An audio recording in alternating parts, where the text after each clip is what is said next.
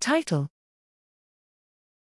Pre injury mechanoreceptor ablation reduces nociceptor driven spinal cord injury induced neuropathic pain. Abstract Evidence from previous studies supports the concept that spinal cord injury, SCI, induced neuropathic pain, NP, has its neural roots in the peripheral nervous system.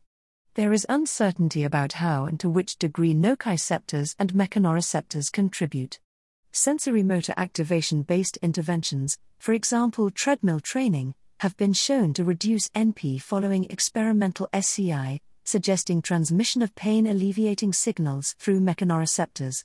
At the same time, nociceptors have been shown to become hyperexcitable early after SCI and peptidergic axons sprout into deeper laminae of the below injury level dorsal horn. The aim of the present study is to comprehensively understand the relative contribution of each pathway in respect to NP presentation in a moderate mouse contusion SCI model. After genetic ablation of tropomyosin receptor kinase B, TRKB, expressing mechanoreceptors before SCI mechanical allodynia was reduced. The identical genetic ablation after SCI did not yield any change in pain behavior. CGRP sprouting into lamina 3 4 below injury level as a consequence of SCI was not altered by either mechanoreceptor ablation.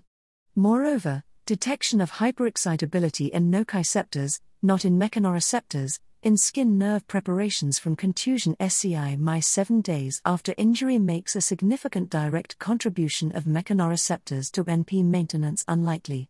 SNS reporter mice allowing specific visualization of the entire nociceptor population confirmed significant sprouting of respective neurons into laminae 3 4 as early as five days post injury.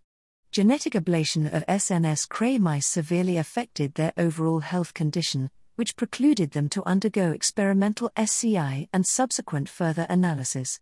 Complementing animal data, quantitative sensory testing in human SCI subjects indicated reduced mechanical pain thresholds, whereas the mechanical detection threshold was not altered.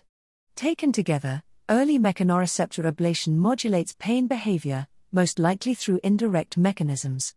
Hyperexcitable nociceptors with consecutive peptidergic fiber sprouting in the dorsal horn are confirmed as the likely main driver of SCI induced NP. Future studies need to focus on injury derived factors triggering early onset nociceptor hyperexcitability, which could serve as targets for more effective therapeutic interventions.